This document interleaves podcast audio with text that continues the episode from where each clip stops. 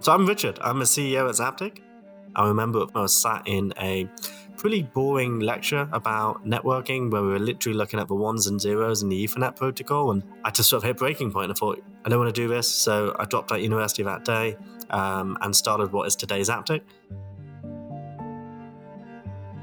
There's been so much focus on kind of desk workers using digital solutions that actually we've forgotten about the people who are really making the world work, the people who are packing boxes, maintaining equipment. And there was such a huge gap in the market for solutions that were going to help digitize and connect the 2.6 billion deskless workers in the world.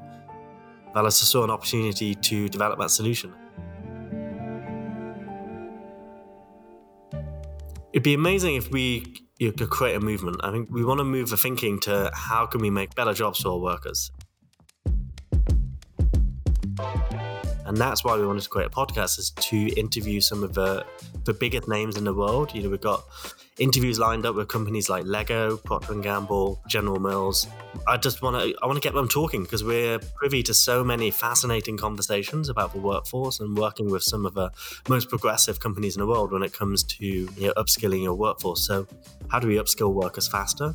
How do we equip them with the right digital solutions faster? And how do we drive real savings at the front line? So this is for leaders who are struggling with these issues, who want to listen to how, you know, some of the big companies in the space are doing it. What I would love for people listening to a podcast is to feel hopeful and to feel that, you know, they're not alone. The biggest manufacturers in the world down to the smallest manufacturers in the world are all struggling for the same issues, and we're all working towards solutions together. Thanks for listening. This has been ZapChat, and please like and subscribe wherever you get your podcasts.